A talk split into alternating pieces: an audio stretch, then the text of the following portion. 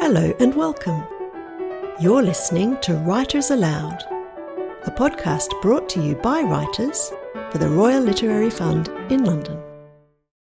Hello and welcome to episode 415 of Writers Aloud. In this episode, Polly Morland speaks with Caroline Sanderson about how the skills acquired during a 15 year documentary filmmaking career fed into her vocational non fiction writing allowing her to blend ideas from self help, psychology, and philosophy with reportage of ordinary yet extraordinary human stories. Polly Morland is an award winning writer and a documentary maker. She worked in television for 15 years, producing and directing documentaries for the BBC, Channel 4, and Discovery. Her debut non fiction book, published in 2013, was The Society of Timid Souls, or How to Be Brave, which was the Sunday Times Book of the Year. Next came Riskwise Nine Everyday Adventures, written while she was a faculty member at the School of Life, and Metamorphosis How and Why We Change. Her most recent book is A Fortunate Woman, a country doctor's story, in which, in the tradition of John Berger's A Fortunate Man, she shadows the female GP who doctors in the valley where she lives. Polly, prior to working as a writer and publishing your first book, The Society of Timid Souls, your career was in television. So give us a snapshot of the kind of films that you're working on. And I'm interested to know what you brought from that career into writing mm-hmm. books. So I spent about hmm, 15 odd years Eh, working in documentaries and you know and I went in at absolutely at entry level answering the phone picking up the executive producers dry cleaning and then gradually worked my way up.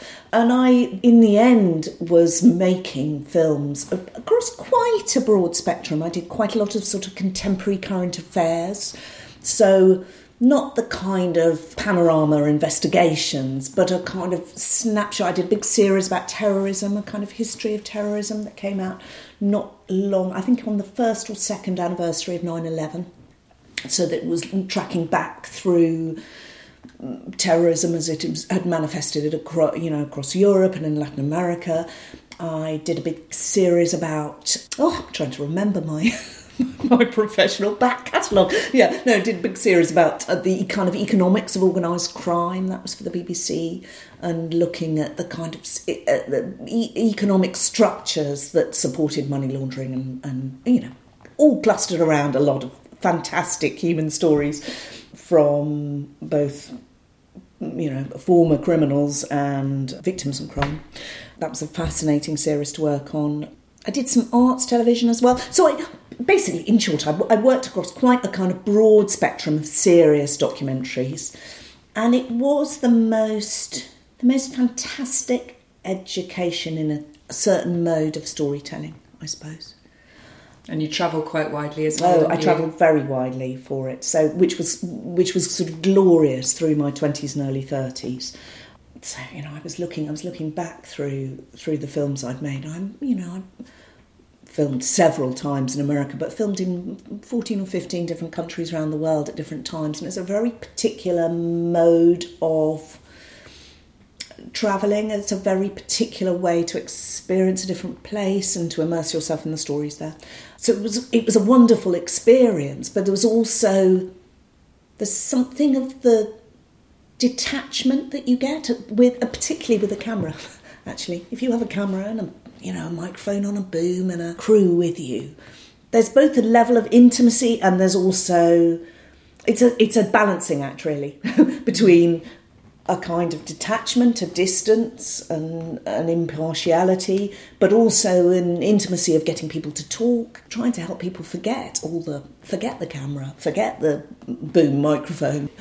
Getting to the heart of the story. Getting to the heart yeah. of the story and the and trying to find a way of giving people both the space but also some structure to tell their own stories. Mm. So I learned a huge amount in that, and, and I, you know, I felt passionately vocational about it, and to some extent, that's totally connected to my writing life. That sense of st- telling stories.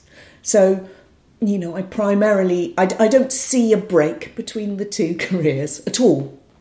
Both at a kind of practical level in that my methods, such as they are, still have a lot in common with the way I worked as in documentaries, how I now work uh, as a writer, though I work solo now without the camera crew, etc.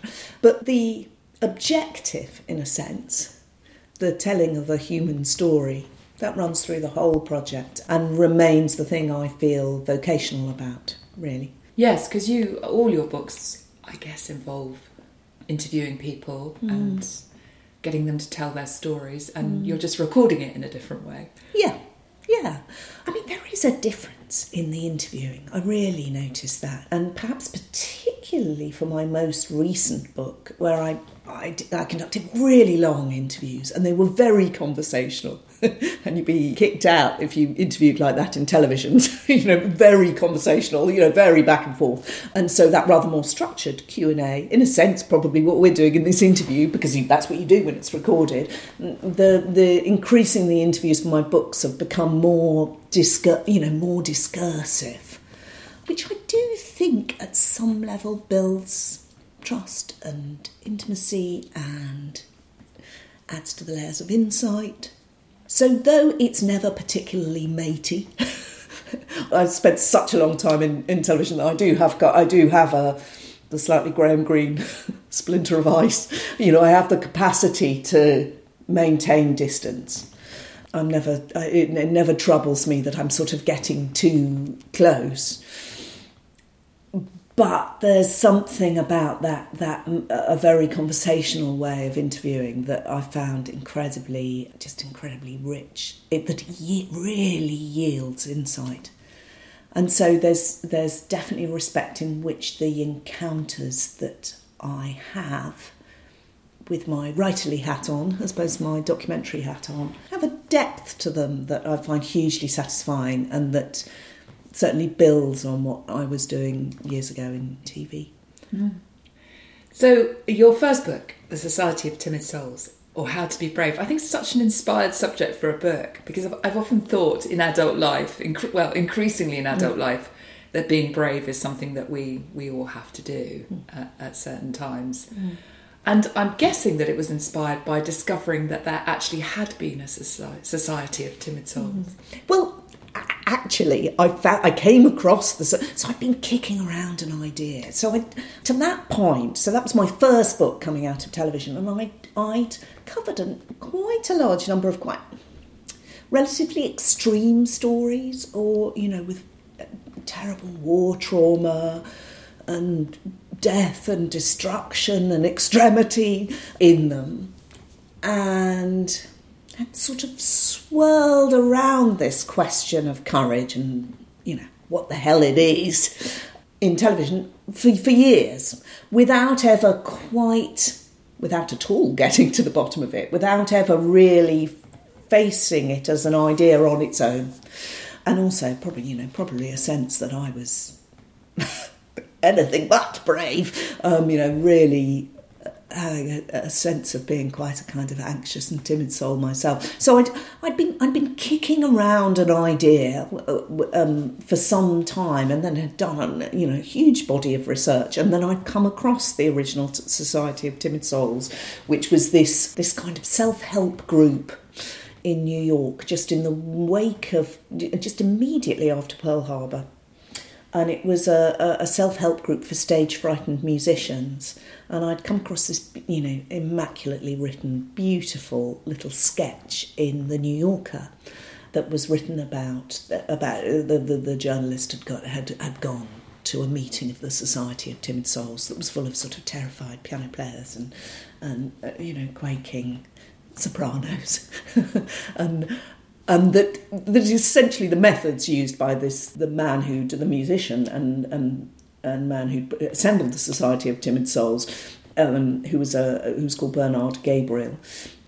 Bernard Gabriel had come up with a kind of extempore form of exposure therapy, sort of so so the the pianist would be playing her sonata quakingly, and he would sort of throw telephone the Manhattan telephone directory across the room and slam doors and go, ah, you you're terrible.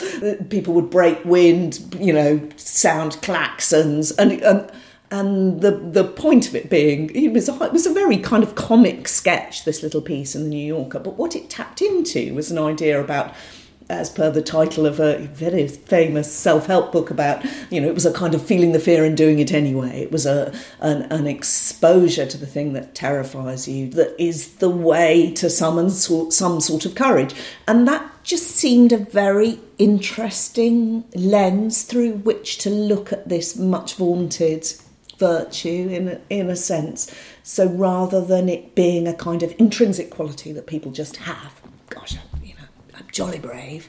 Uh, rather than it being that, that it being an acquired virtue and a, a, something that is learnt and rehearsed and built in very extemporary fashion. I suppose, and and that that then seemed a very interesting prism through which to then go and talk to a very wide spectrum of people who would be deemed to be brave in manifold ways, and to explore how they had, in a sense, summoned some mettle to face down what they were facing. Yes, and you've got yeah. you've got so you've got soldiers in there, and you've yeah. got um, performers and uh, rope walkers and yes, um, and, and, and, and, the terminally ill and yeah. people freedom fighters, and and so it was a really sort of then deliberately wide snapshot of those people none of whom I think would call themselves brave. Mm. So there's also something very interesting about the an examination of courage, which you realise it's something that's sort of it's, it's, the book in part is about what we talk about when we talk about courage, because I think people in the in the midst of being incredibly brave generally don't perceive themselves mm. as being. Mm. And what about writing? I mean, is writing for you about feeling the fear and doing it anyway, in any sense? Oh gosh, that's a good question. I mean, I, I remain riddled with self doubt. I mean, probably probably most writers are. Like every writer ever. yeah, ever. Just, yeah. yeah, tremendously filled with self doubt and, and the sort of slight absurdity of raising your voice. um, never, it's never that far away.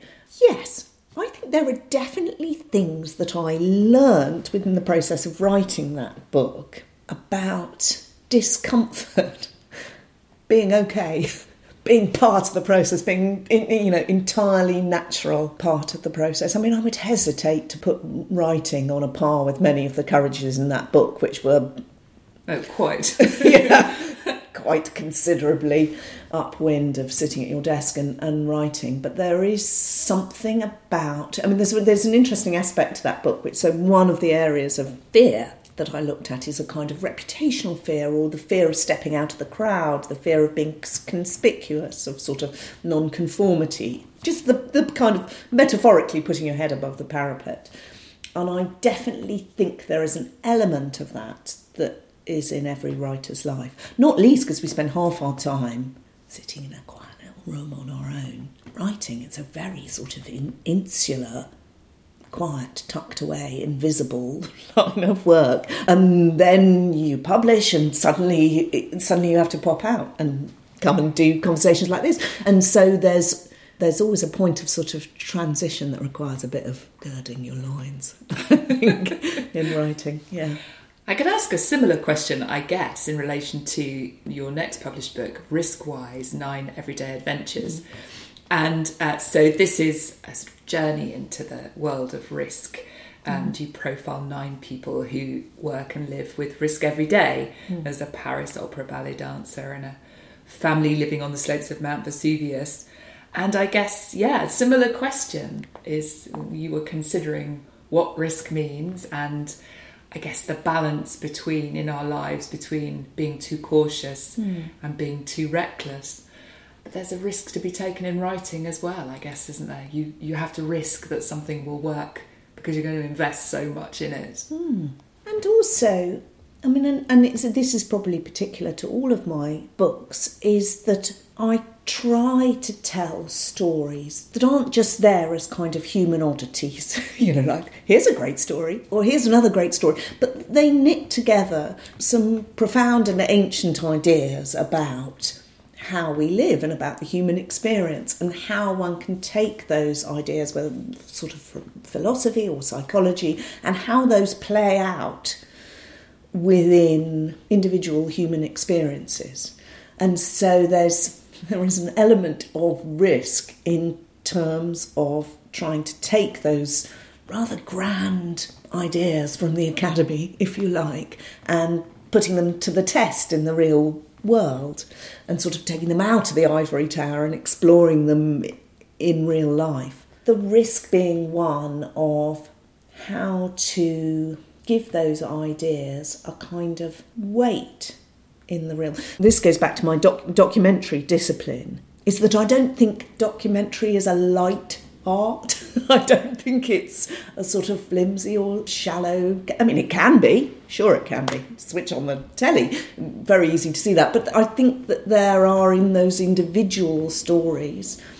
There are profound truths, as anyone who's ever read a novel will know. And so it's trying to use that, in a sense, use that journalistic process to explore some of those more profound ideas about how and why we live as we do. That feels quite a risky project creatively Yes. at some level.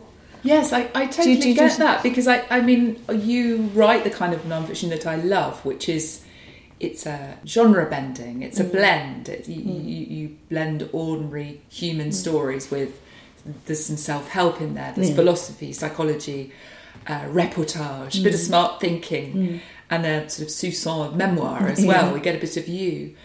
And I think it's um it's a quite a grand ambition in non-fiction. So it's I can see where the risk taking comes in mm. because that blend that's it's got to come together, hasn't it? And you it's a sort of quite a wild ride, knowing whether it mm. really will come and the mix will come out how you mm. want it. Yes, and that you know there have definitely been stages during the writing of well, probably particularly my early books of feeling like I'm carrying a large platter with a very soft set jelly on it that could all you know fall apart at any given time. But I do think there's a you know I feel quite vocational about the purpose of that. I'm horrified by an idea where kind of journalism and, and human stories sit in one quite kind of easy to di- digest kind of category, always in bite-sized chunks, and that the profound ideas are the preserve of philosophy and possibly the novel.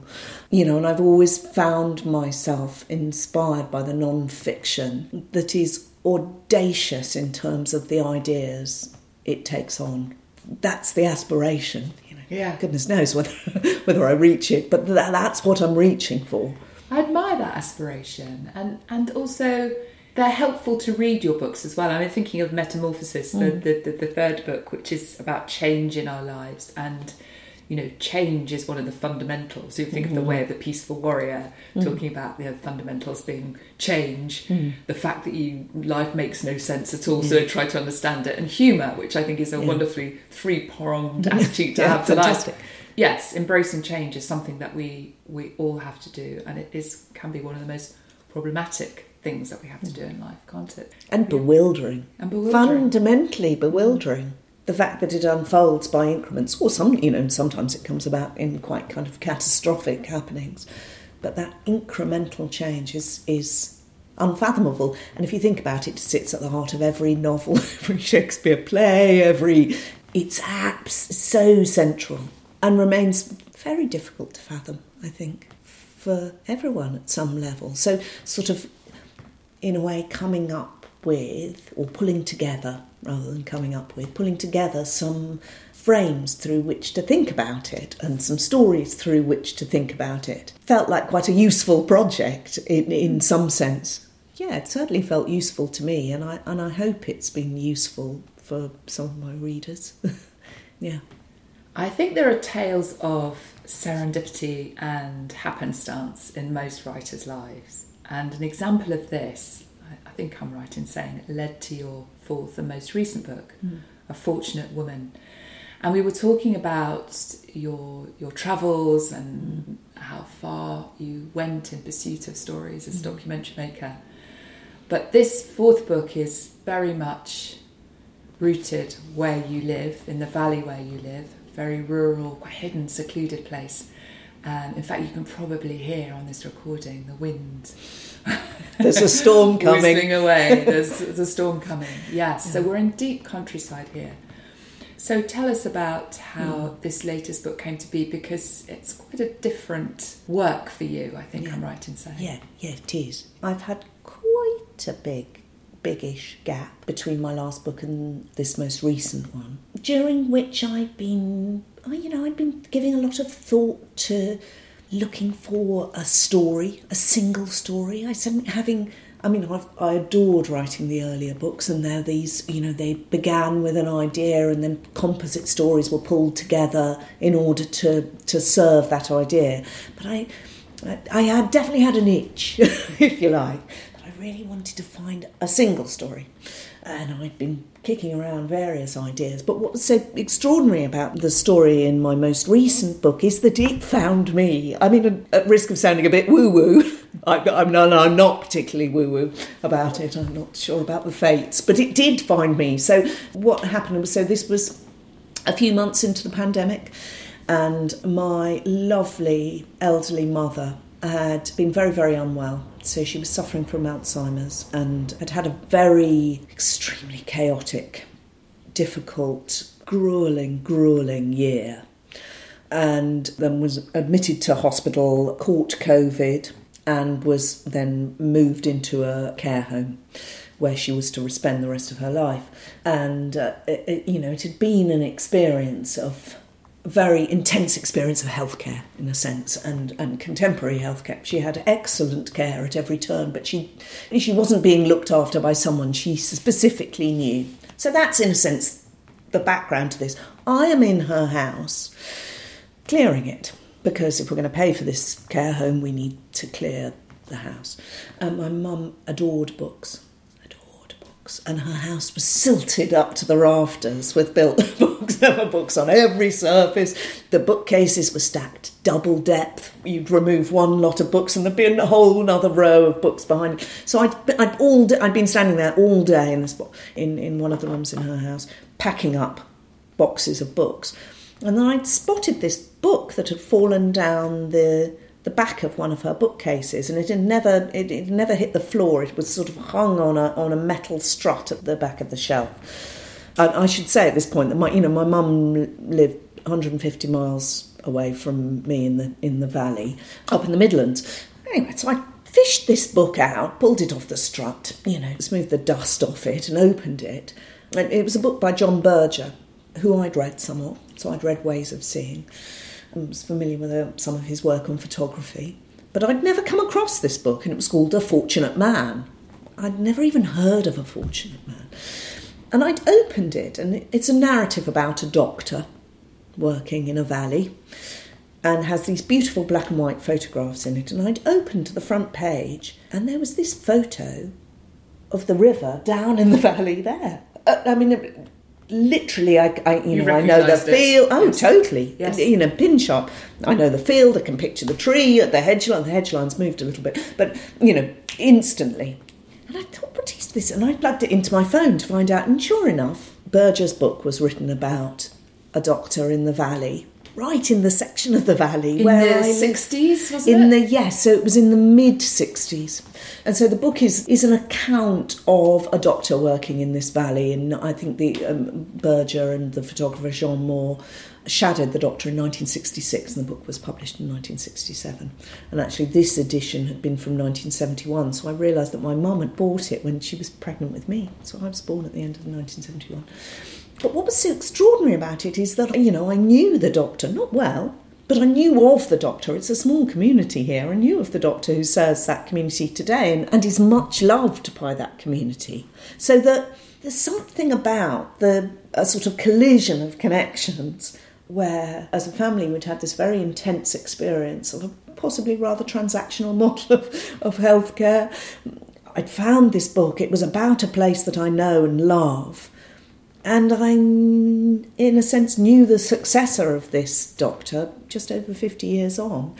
And we were in the middle of this extraordinary event, the pandemic, this extraordinary experience. And, and so the whole thing sort of coalesced in about 20 minutes into a oh, I mean, I've got to write this. Well, sometimes it's fast for writers, isn't it? When things just kind yeah. of, yeah. Yeah, I mean, that. it was. It literally, I had the title. I said, right, I know who it's about, and it's about a woman this time, you know, and I, I very much wanted to tell. I've written a lot about men in my previous books, some women as well, but I really, you know, I wanted to tell a story about a woman.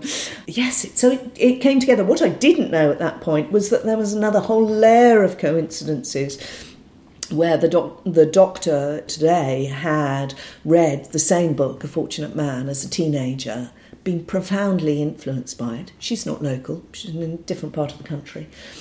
And was already working in the practice in this valley before she even realised that the book was about the valley where she'd lived. So there were these double layers of serendipity and coincidence. And so when I'd got in contact with her and I said, Have you ever read A Fortunate Man? She was, Yes, I have it had the most extraordinary impact on my career pathway. You know, so well, not only that, but you were you were writing about her work as the GP in the valley and a GP very embedded in the community. Mm, mm. And we should say actually that, like the original A Fortunate Man, mm. A Fortunate Woman is a, again, you know, it's a work of I, I wanted to call it reportage, but that makes it sound a bit cold. I mean, it's mm you, you blend in nature writing, we get this extraordinary sense of the landscape and the natural world that you're both working in.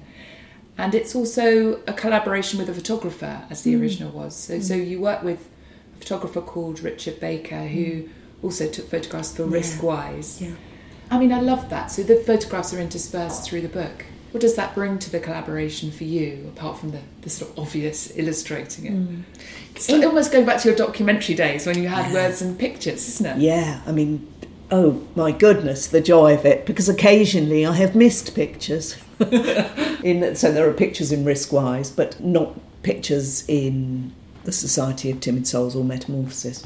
So what does it add? It's an, so um, you say it's an illustration in some sense, I see the pictures, particularly in A Fortunate Woman, as being in some sense parallel to the mm. story rather than purely illustrative.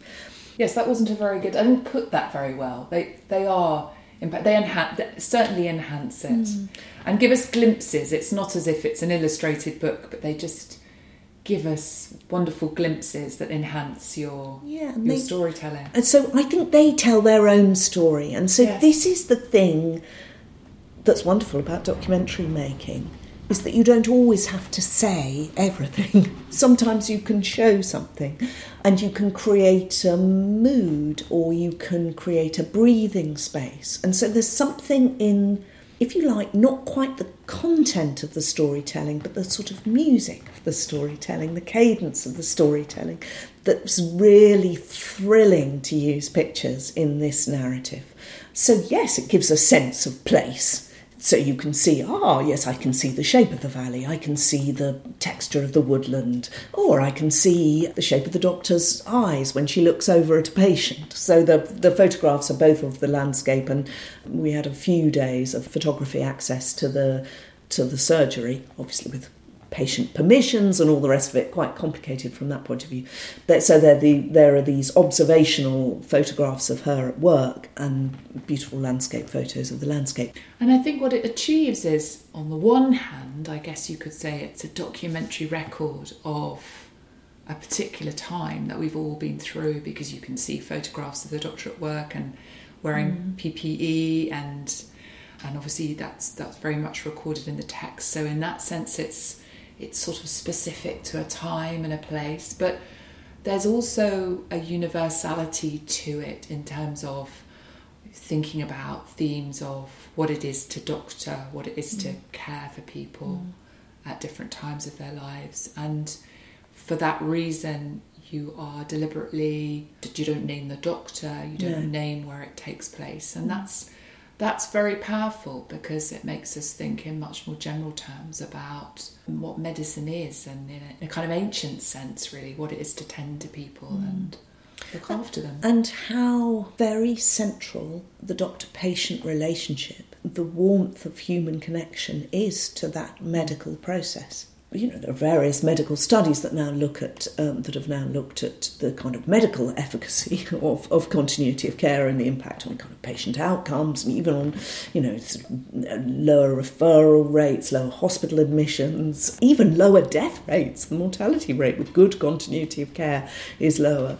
Uh, you know, greater patient satisfaction, greater physician satisfaction. You know, there, there are many metrics, if you like, by which continuity of care and its efficacy and its importance can be measured. Nevertheless, it's something that has perhaps slid from view in contemporary healthcare, you know, under manifold pressures, you know, economic, social, and so on. But this book tries to sort of look at that through stories. So you can look at those statistics, the ones I've just listed, you know, and statistics tell a certain story but without really exploring the story, the human stories at the part at the heart of that, it's hard to communicate that. And, and, so I think if if the book had a kind of purpose or an or an aim, it's to communicate the value and the subtlety and the nuance of of those relationships. Well, I think human stories run through all your work, don't mm. they? Human storytelling as a writer. But I wondered what you feel are the preoccupations that run through all your work and maybe always will. So, having spent, you know, many, many, many, many years interviewing people and telling their stories, I remain as fascinated as I ever was by people's inner lives. And I think there's something about the telling of those stories and the exploration of those in, inner lives. And that, you know, regardless of background, regardless of circumstance, there is such a world. You know, it is the world in a grain of sand. I, I like the idea of a world in a grain of sand, and I like to take quite a democratic approach to the notion of an inner life. So an inner life is not just the preserve of kind of writers and intellectuals and politicians and people that you might see on the television. You know, everyone has one in there, and so I have a sort of endless fascination and warmth towards the the kind of subtleties of people who aren't normally interviewed really or aren't you know. And I think that's the thing I want to communicate. I think I'm more interested in the people that you perhaps haven't heard of than the ones you have and finding a way to give voice to those stories feels like a good use of my time. you know, it feels like it, I, I, feel quite vocational about it, I think. Thank you so much, Polly. It's been a great oh, pleasure oh, listening to you. That was Polly Morland in conversation with Caroline Sanderson. You can find out more about Polly on her website at pollymorland.com. And that concludes episode 415, which was recorded by Caroline Sanderson and produced by Kona Macphee. Coming up in episode 416, in My Favourite Author, RLF writers explore the influence that favourite authors have had on their own work. We hope you'll join us. You've been listening to Writers Aloud, a podcast brought to you by writers for the Royal Literary Fund in London. To subscribe to podcasts and to find out more about the work of the RLF, please visit our website at www.rlf.org.uk. Thanks for listening.